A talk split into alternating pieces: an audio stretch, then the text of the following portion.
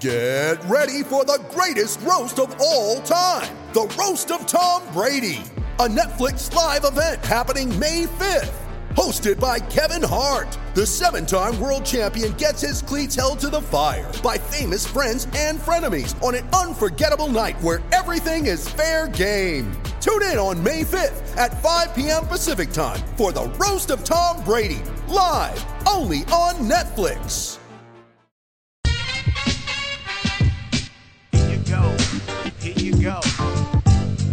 I'm back. Nothing personal. Word of the day is 0.8, as in 0.8%.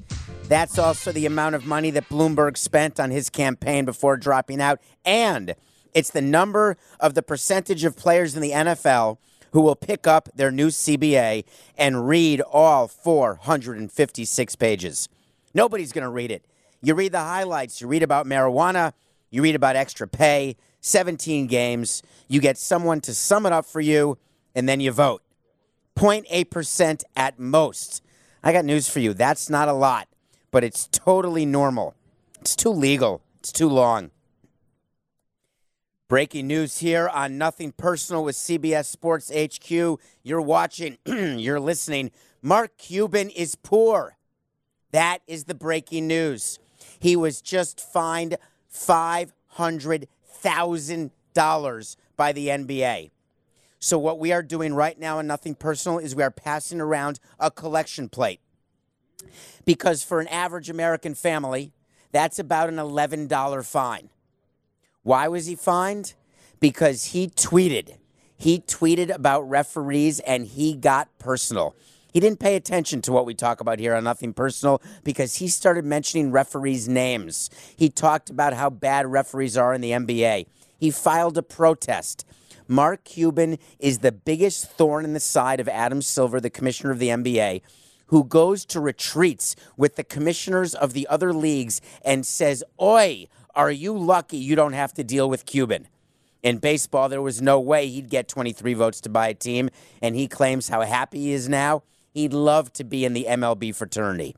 Why would he get fined $500,000? And why would the NBA release a three page statement? It's unheard of. They fined him simply because he tweeted and went on the court in order to confront referees following a loss to the Atlanta Hawks back toward the end of February. He then went on to file a protest trying to replay the last 11 or 12 seconds of the game because of a goaltending call that went against his team. But interestingly enough, Adam Silver, the commissioner of the NBA, for those of you who don't know, Adam Silver is the commissioner of the NBA. He did a three page statement. I want to read you one paragraph of it because they buried it on page two, and it's the only paragraph that matters. It is a recognized part of sports for fans and the media to criticize officiating, but team executives must be held to a higher standard.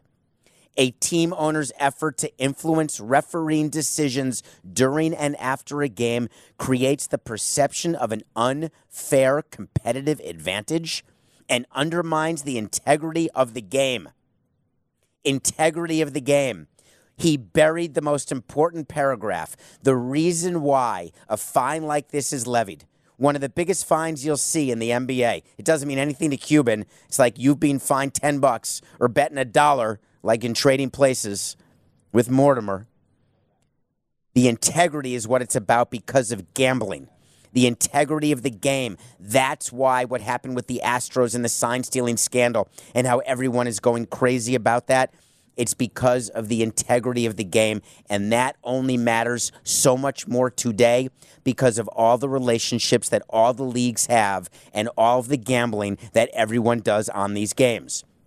Is there a feeling that Mark Cuban, an owner of a team, can take the court, can berate a referee, or then tweet about a referee, and the referee will then either the next Mavericks game call it easier against the Mavericks call it tighter against the Mavericks? Will it influence in any way?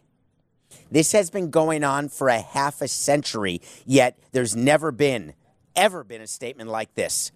You've heard about players who are getting attacked by referees who don't get along. You've heard about referees who have a quick whistle. Steve Javie, one of now, he's on the networks. He is analyzing referee calls. He had one of the greatest, quickest T whistles in the world. He had beefs with many different players and teams. Does that mean he was a bad referee? No, one of the best. He never once took it personally. Barkley had things with referees. It doesn't work that way when you're a referee. It does not. So we talk about integrity. What's the second biggest issue that we talk about now in this world? One, all of the gambling, all of the cheating. Number two, workplace, the workplace environment. Adam Silver, in his statement, goes on to say, this is amazing, right? Demeaning league employees also creates an intimidating workplace environment. Give me a break. What Adam Silver is saying is that these referees, it was demeaning that they get yelled at, as opposed to every play in the NBA. After every whistle, there's whining, there's complaining. That to me is way more demeaning than Mark Cuban, a character of a billionaire, walking onto a floor at the end of a game. He sits on the bench, he's in the locker room. I think he has his own locker, his own shower, whatever he has. He goes on the court, yells at the referees, and then leaves. You know what that's called in Dallas? A Tuesday. Okay. Uh, to all the Yankee fans out there, I've got a quick message for you. I'd like you to start panicking right now, if you don't mind, about Gerrit Cole. Gerrit Cole had a game yesterday, and this is why I love social media and why I love fans. Gerrit Cole gave up four home runs in a, in a spring training game, two to Miguel Cabrera in yesterday's game. Why is it that Yankee fans are surprised or upset or nervous, wondering whether the executives are nervous or surprised or upset, enough that we cover it here on CBS Sports HQ? Well, as a former executive, 18 years deep, I can only tell you. When Brian Cashman watches the game yesterday, the game ends. He gets a call from the training staff saying Gerrit's fine. He goes home, he has dinner, takes a walk on the beach, goes to bed, and gets ready for tomorrow it doesn't make one bit of difference to Brian Cashman or anyone who actually has a position within the Yankees that Gerrit Cole gave up runs. If there's one thing we've taught you on CBS Sports HQ or on Nothing Personal, spring training for pitchers is used to prepare them to build up their arms. That's it. We never look at results of a number one or number two starter, ever. It makes zero difference. You want to make sure your arm is healthy and you want to make sure it's built up. So, all this talk about looking at box scores and results, stop doing it. No one within the game, if you want to be an MLB insider, don't look at the Grapefruit League or Cactus League standings. Don't look at the final score of a game who got the win, who got the loss, who got the save. Don't look whether your favorite player went two for four or 0 for three, or whether your pitcher has a nine ERA because he gave up one run in one inning of work which, by the way, for those of you without a calculator, would give you a 9 ERA. Executives don't care about any of that, ever. None of it. I'll tell you what we do care about, though. We care about Chris Sale, and we care about two words that uh, you've read yesterday and today. Chris Sale is a pitcher, as you know, for the Boston Red Sox. You may remember he signed a $145 million extension that starts this year. He signed it before last year, a year early, for no reason other than public pressure on the Red Sox, who learned their lesson so well that they had to trade Mookie Betts, pay half a David Price to get David Price out of there because they actually signed J.D. Martinez and now Chris Sale. So Chris Sale has been hurt. He is a first class number one ace starter, except when he's hurt, do you know that Chris Sale is about as good as I am? That's how many wins Chris Sale is worth to the Red Sox when he's not pitching. He might as well be David Samson. He might as well have the arm strength of a four year old with the velocity that does e- doesn't even reach 60.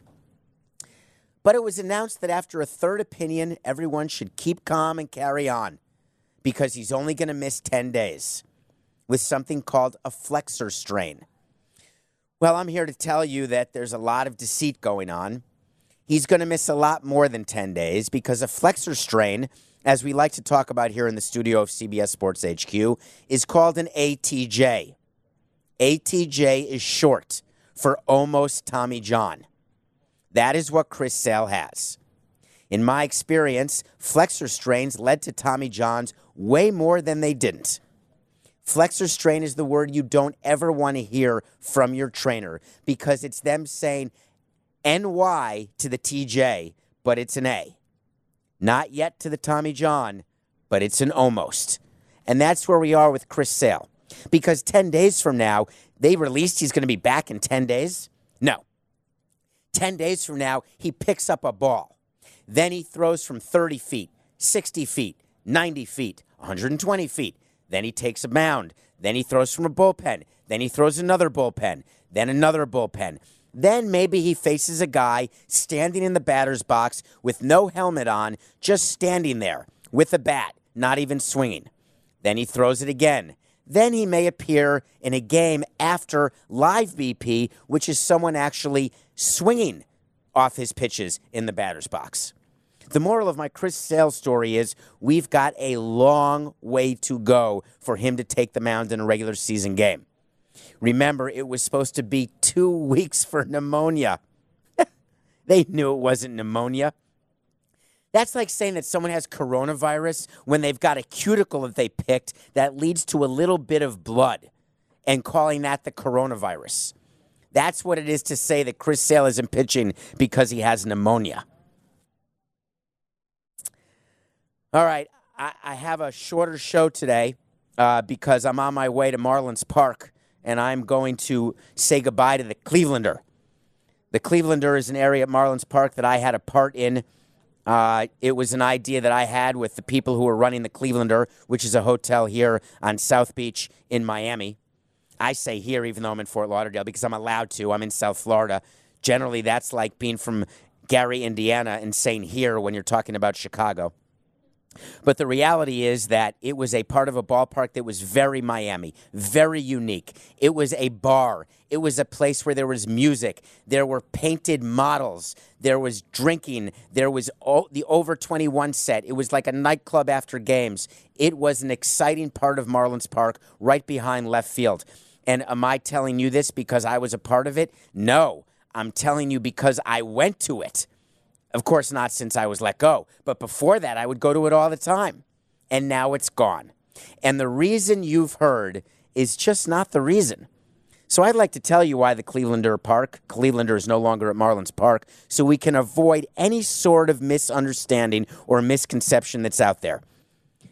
Is it true that Derek Jeter did not like the idea of having naked women in left field in Marlins Park?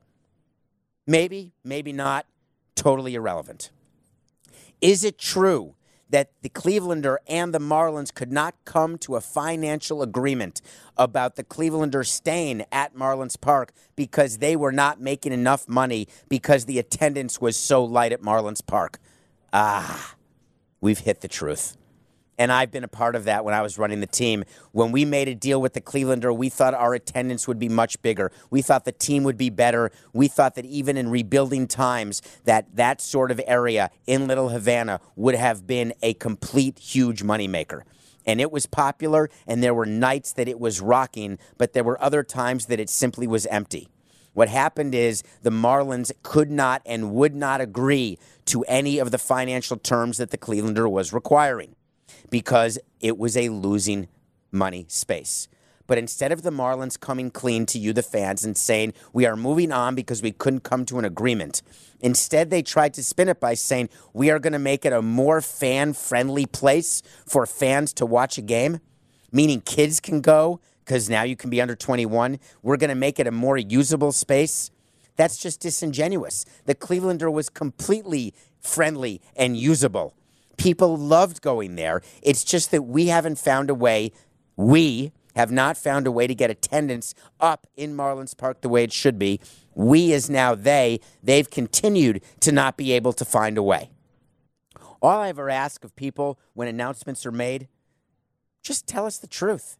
Because if not, they're going to be watching nothing personal in CBS Sports HQ. Okay, the Chicago White Sox are getting a lot of attention, and I want to give them some. Not a lot, but some. They're getting a lot of attention because they're signing players to contracts, and we get very excited at HQ. We get very excited everywhere when players are signing. So just today, Juan Moncada, $50 million. Five years, $70 million. 70 million. That's a major expenditure by the White Sox. What an unbelievable job they're doing. That's the narrative that we're saying. Or secondly, Jose Abreu, $50 million, three years. Steve Cishek, $6 million, one year. They signed a reliever, a young, young, before arbitration reliever to a $16 million five year deal. People are saying how great it is to see the White Sox spend. So the biggest free agent they brought in was a guy, catcher named Yasmani Grandal, and someone to pitch to him, not Gio Gonzalez, but Dallas Keuchel. Dallas Keuchel, who's quite wealthy, had a team dinner, gets the whole team together, and he has his mom address the team. And this is the theme song for the White Sox, and it's their tagline internally for the White Sox because they believe this is their year. They won the World Series in 05. Jerry Reinsdorf has been criticized mercilessly for their lack of performance in recent years, not for lack of trying, in my opinion, but just for lack of execution. And by the way, I'm in that same boat, Jerry. We're rowing the same way, except you have ownership. So what he did was he took advantage of the Cubs doing nothing this offseason, thinking that he had an opportunity to once again, or for the first time, own Chicago. Then the Cleveland Indians window is closing, which it is. They should have traded their shortstop, a guy named Lindor, who they didn't trade. But the Indians clearly are no longer the favorites. The Minnesota Twins are, and the White Sox believe they have a chance to catch the Minnesota Twins. So they sign all these players, some veterans like Edwin Encarnacion, some young players, which means nothing because they would have been on the White Sox anyway. They put them all together and they hope that they can meld into a playoff team, which they can't. But Dallas Keuchel goes to a dinner, pays for it all, which he should, and they get the tagline. The mother stands up. She looks at this entire team. This is Dallas Keuchel's mother. And she says, playoffs or die, bitches. What? This is Dallas Keuchel's mom. I loved it. Except here's the problem with the tagline of playoffs or die. Number one, it violates my principle. This is not war. There are not lives at stake with whether you make the playoffs. There's money, there's pride, there's jewelry, but it's not life. But let's just say she's trying to be funny. Playoffs or die. I'm good with it. Let's say she uses that word that's a female dog. If I say it twice, they may make my key card no longer work here at HQ. But let's just say that she uses that word because it's for emphasis. The rule in sports you only give a tagline when there is a reasonable chance of actually attaining that goal. The Chicago White Sox do not have a reasonable chance of making the playoffs. Whatever simulations you have seen, whatever odds you have read, people within the industry look at the American League, they look at the division in the AL Central, and they say, listen, there's always a surprise team. Could it be the White Sox?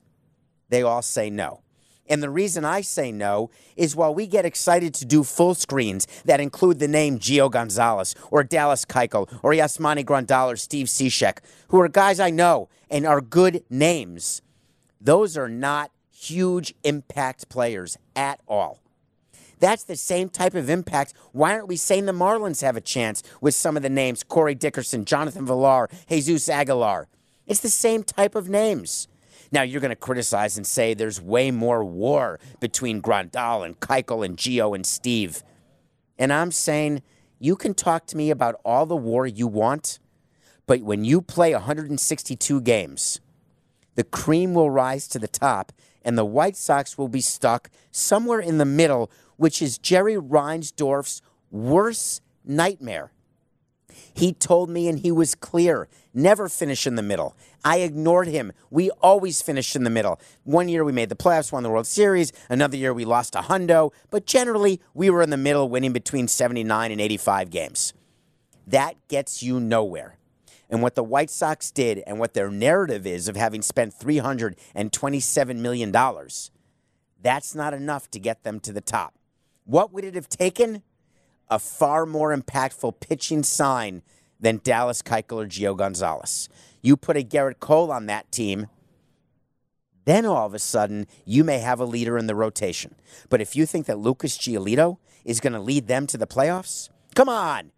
So Dallas Keuchel, I love that you brought your mom. I really do. But playoffs or die? It's no playoffs, and I'm telling you, I really hope you don't die. Okay, so I get to watch a movie every day, and um, I, I, I'm on a, a little streak here of, of movies that um, have been really good, and I've been suggesting them to you. Jay and Silent Bob, I did not. Uh, so I have a couple in line because I missed yesterday's show, for which I apologize. Thank you so much, by the way, for downloading, subscribing, for rating, reviewing, and everything you're doing, because uh, I hear you when you tell me that you missed the show. So I'm back, and I don't have SARS, but no one will talk to me. I watched a movie called Queen and Slim. Have you heard of it? Queen and Slim is a movie about two people who are on a Tinder date. They're on a Tinder date because he wants to meet women and she doesn't want to be alone. I always thought Tinder was for sex, that you do a Tinder, you swipe right like it's a guarantee you're going to have sex. So the beginning of this movie is him saying, Hey, aren't we having sex now that we've had f- eat food? And she says no. So to me, that is absolutely a bad way to start the movie. Totally misunderstood what Tinder was, which is a note to self. So they're having a meal. They get in the car. He's still trying. All of a sudden, they get pulled over. Two black people get pulled over by a white cop. You know already this is not going to be good. I didn't read anything about the movie, but if you know movies, you know that two young black people being pulled over by a white cop, we're about to see racism and we're about to see a problem. And boy, do we see a problem. What unfolds after that leads them to become Thelma and Louise, Bonnie and Clyde. They become basically, what's the word, Coco, when you are um, outlaws? Thank you. Except he didn't say a word, of course, because he's not listening, because he's already working on yesterday's show. So they become outlaws trying to get from wherever they were in Louisiana all the way to Florida in an effort to escape to Cuba, no less, in order to not get caught because they become the faces of all of the racial issues between cops and black people. They become heroes. They become people, they get cheered on, they get protected, they get helped. There's a huge bounty on their head $250,000 or 50% of the Mark Cuban fine, or the equivalent of a $5 bill, a Lincoln to Cuban. That was the bounty. You think Mark Cuban turns anyone in for a Lincoln? Undoubt, undoubtful. Undoubtful? Indoubtful? Undoubtedly and untrue. I can't think of the word. It's happening. In any case, guess what happens? Someone does get the 250 grand. It's worth watching. There are some unbelievable scenes as they grow from a lack of an exciting Tinder date as their relationship grows as they're running from the law. The problem I had is that these are not two people who ever would have been together other than the fact that they were forced into this partnership. And it led to their love only because there was no one else in the world, and their view is their world was collapsing on them, and they were down to a matter of days or hours. It's sort of like when you know the end of the world is coming, it really doesn't matter who you're next to. You're going to sort of hug them and maybe try to have sex or do something, and it doesn't matter who it is because it's the end of the world, right? That's what Queen and Slim is. Okay, I have a trade. Ladies and gentlemen, of nothing personal, I have a trade. Everyone get ready. It's a good trade, I think. I think it'll I think this can actually happen. Let me give you the background. We've done trades. I traded I Damn it. We, when I was with the Marlins, I was the part of a trade where we traded Pablo Ozuna. Was it Pablo Ozuna? Can't remember who. To the Chicago White Sox for Ozzie Guillen. Not only did we give Ozzie Guillen $10 million over four years, fire him after one horrible year where he cared more about bullfighting than about managing. He cared more to talk about Castro than to talk about season ticket holders, but we also traded a player for him.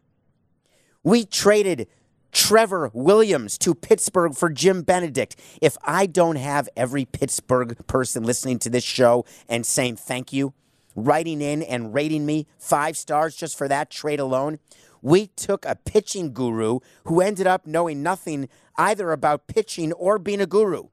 Our pitchers got worse under Jim Benedict. And that's not personal. That's just what happened.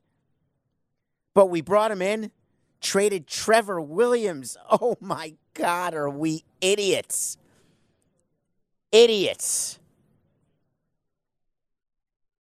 I don't know why we did it. Jhan Mariñez and Osvaldo Martinez is is who we had to trade to get Ozzie Guillen. Thank you, Coca.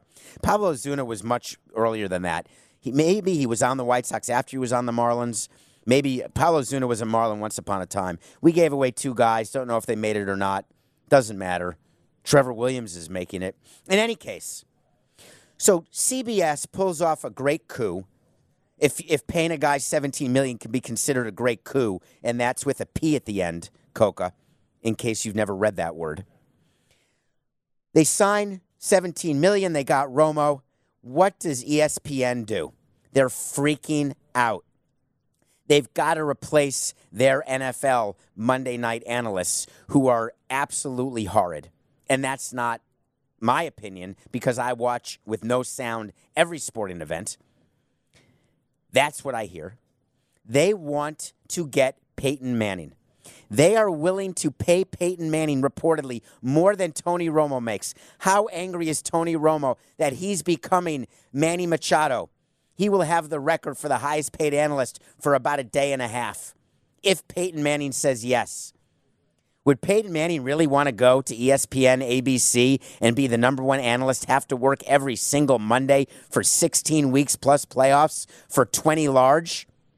I think he's going. Coco, what's the thing he does with that guy in the cowboy hat who's married to the daughter of the bride and father of the bride?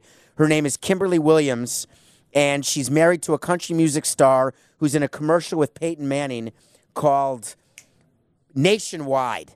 Brad Paisley. Brad Paisley's married to Kimberly Williams, who's so cute and father of the bride, and in Indian Summer, by the way, which is one of my favorite movies.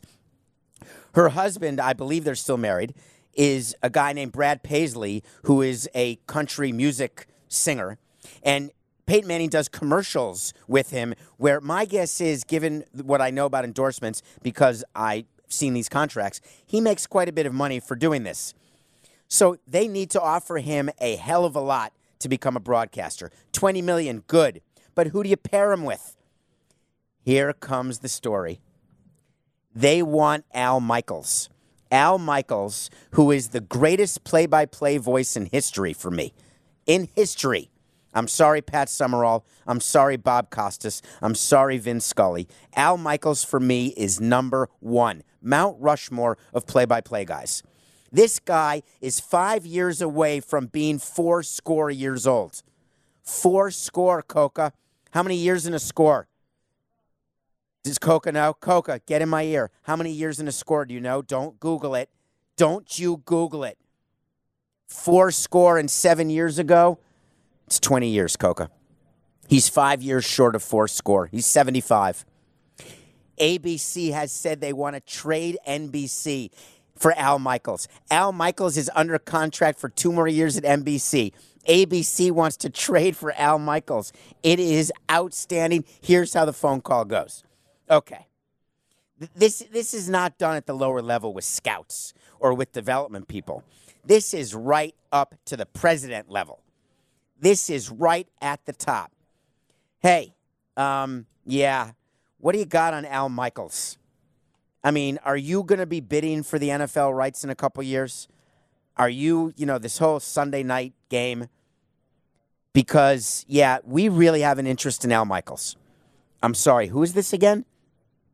You you want you want us to give you Al Michaels to become the number one play-by-play guy on a competing network as we're about to go into a negotiating and new contracts with the NFL.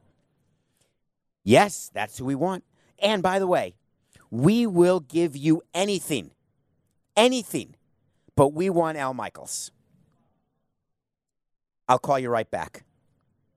The head of NBC, brings in his head of programming, sports, programming, entertainment. They sit down and they come up with the perfect trade. They present it to ABC, and here it is. All right, get out your pens. If you're driving, just listen. I'm going to do it slowly because it's a very complicated. It's not a three-way. I mean, what's better than a three-way? Be- But we're not going to involve CBS. Two-way. Al Michaels goes from NBC to ABC. In return, NBC gets Scott Van Pelt, Shonda Rhimes, and The Bachelor. Not The Bachelorette because, no, no, no. NBC wants quality. They're getting Scott Van Pelt, Shonda Rhimes, and The Bachelor. So they call up NBC. NBC calls up ABC, and they say, um, hey, I, here's the trade. ABC says, all right, we'll get back to you because ABC wants Al Michaels. They say, is it worth it? Should we give up Scott Van Pelt plus Shonda Rhimes and The Bachelor? And they say, listen, we're going to need more internally. We're going to need more than Al Michaels. So they call up NBC and they say, hey, this is actually how trades go, by the way. This is actually how they go. Hey, all right, we can do Van Pelt, Rhimes, and The Bachelor, but we're going to need more than just Michaels. We're going to need more. NBC gets together and they say, all right, all right, here's what we're willing to offer in addition to Al Michaels. So the final trade is Scott Van Pelt, Shonda Rhimes, and The Bachelor for Al Michaels, and you get to choose one of Chicago Fire, Chicago PD, or Chicago Med. And that's my last offer. It's so absurd, it makes me laugh. It literally makes me laugh. We tried to trade players. Do you know when we did our franchise swap in 2002, when we sold the Expos to baseball, bought the Marlins from John Henry? John Henry sold the Marlins and bought the Red Sox. John Henry called one day as owner of the Marlins, and he said, Listen, I'm happy to do this franchise swap, but I want Josh Beckett. Josh Beckett at that time was a young player who was really going to be really good, we thought. Everybody thought. Big time prospect. It's a big time show. Scott Van Pelt. We responded, hey, you can have Josh Beckett, but we're coming to Florida. We want Vladimir Guerrero. And MLB stepped in, the commissioner stepped in and said, forget this. There's no way. We said, then we're not doing the deal. John Henry said, we're not doing the deal. We negotiated with the Red Sox a full, the Red Sox, excuse me, with the Marlins, with John Henry. He's now with the Red Sox. We, the Expos, and the then Marlins negotiated a full trade of current players plus prospects that would be switching teams within this entire framework. At the time when it first started, John Henry was not going to buy the Red Sox. He was actually, this is, I don't know that you've heard this before. Coca, if you have, tell me and I'll stop. He was actually going to buy the Los Angeles Angels, who were then called the California Angels. It was not the Red Sox. The swap was the Expos, the Marlins, and the Angels.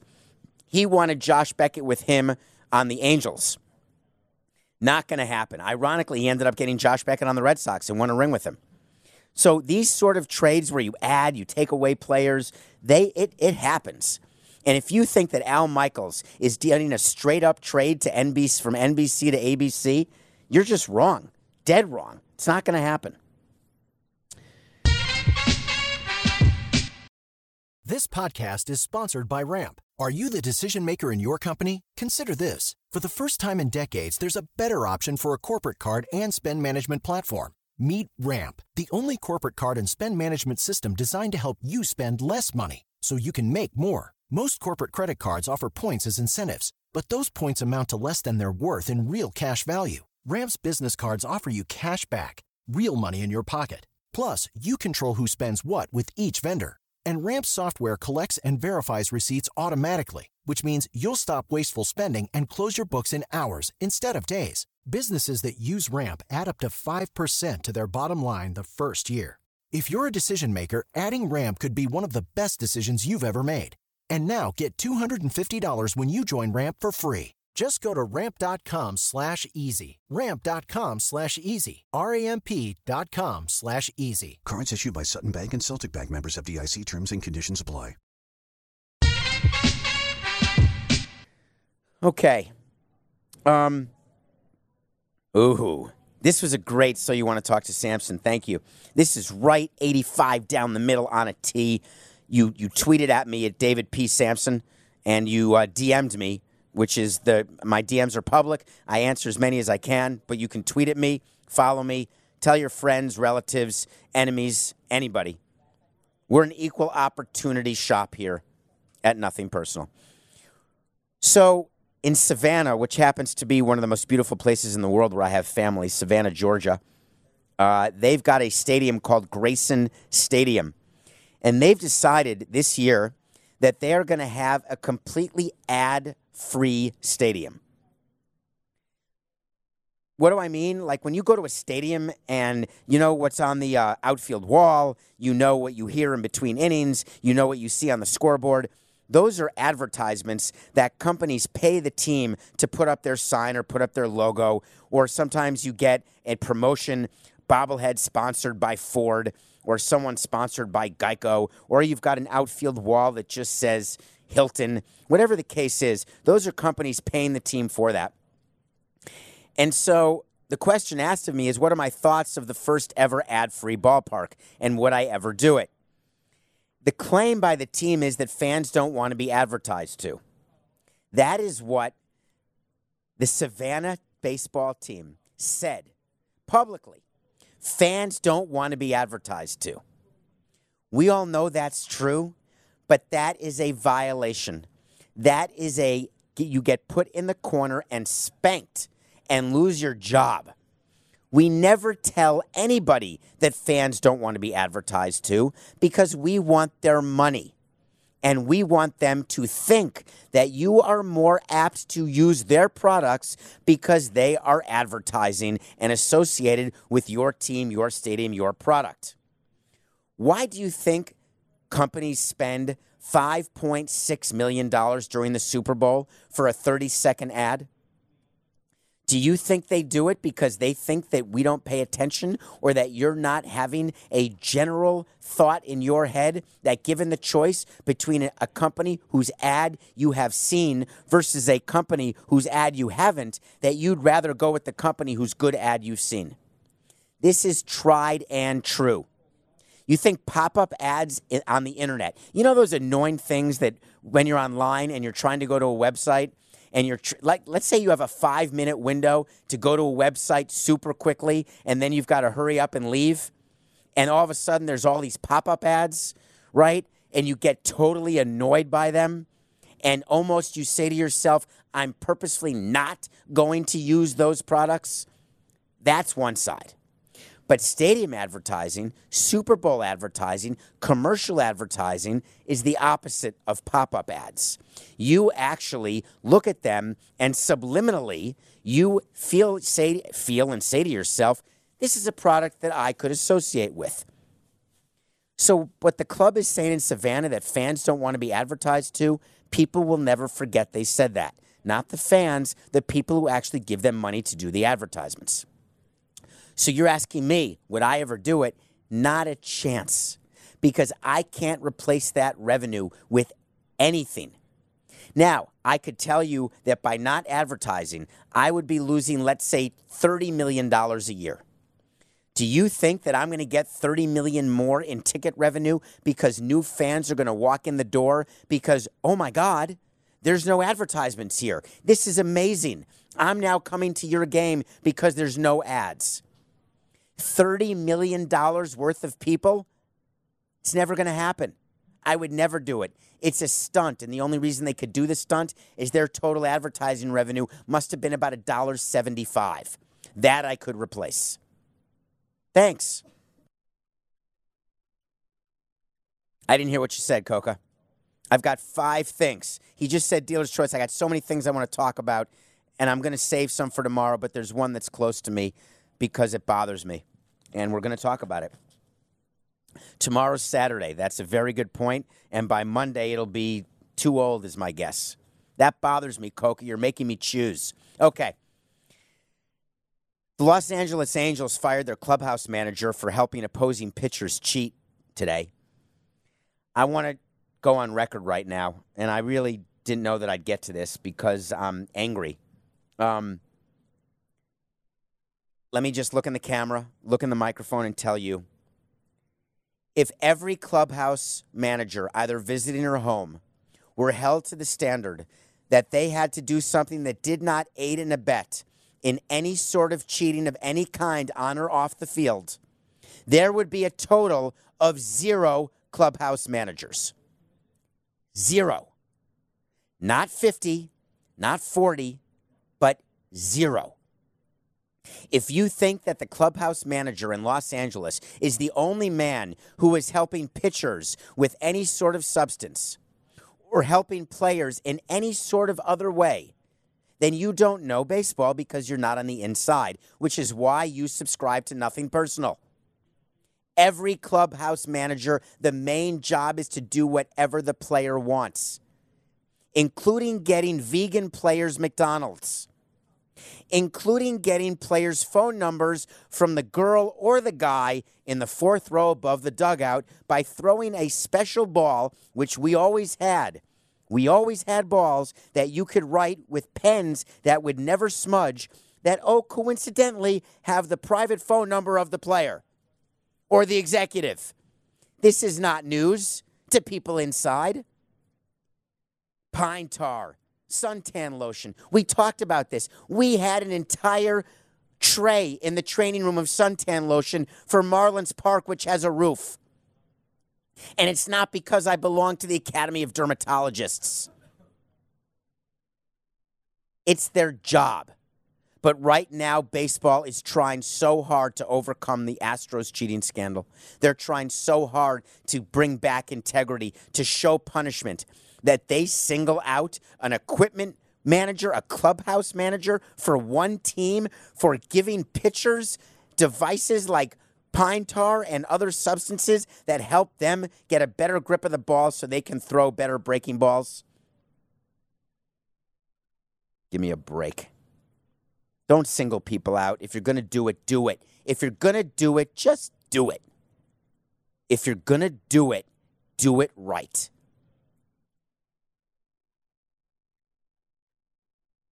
Pick of the day.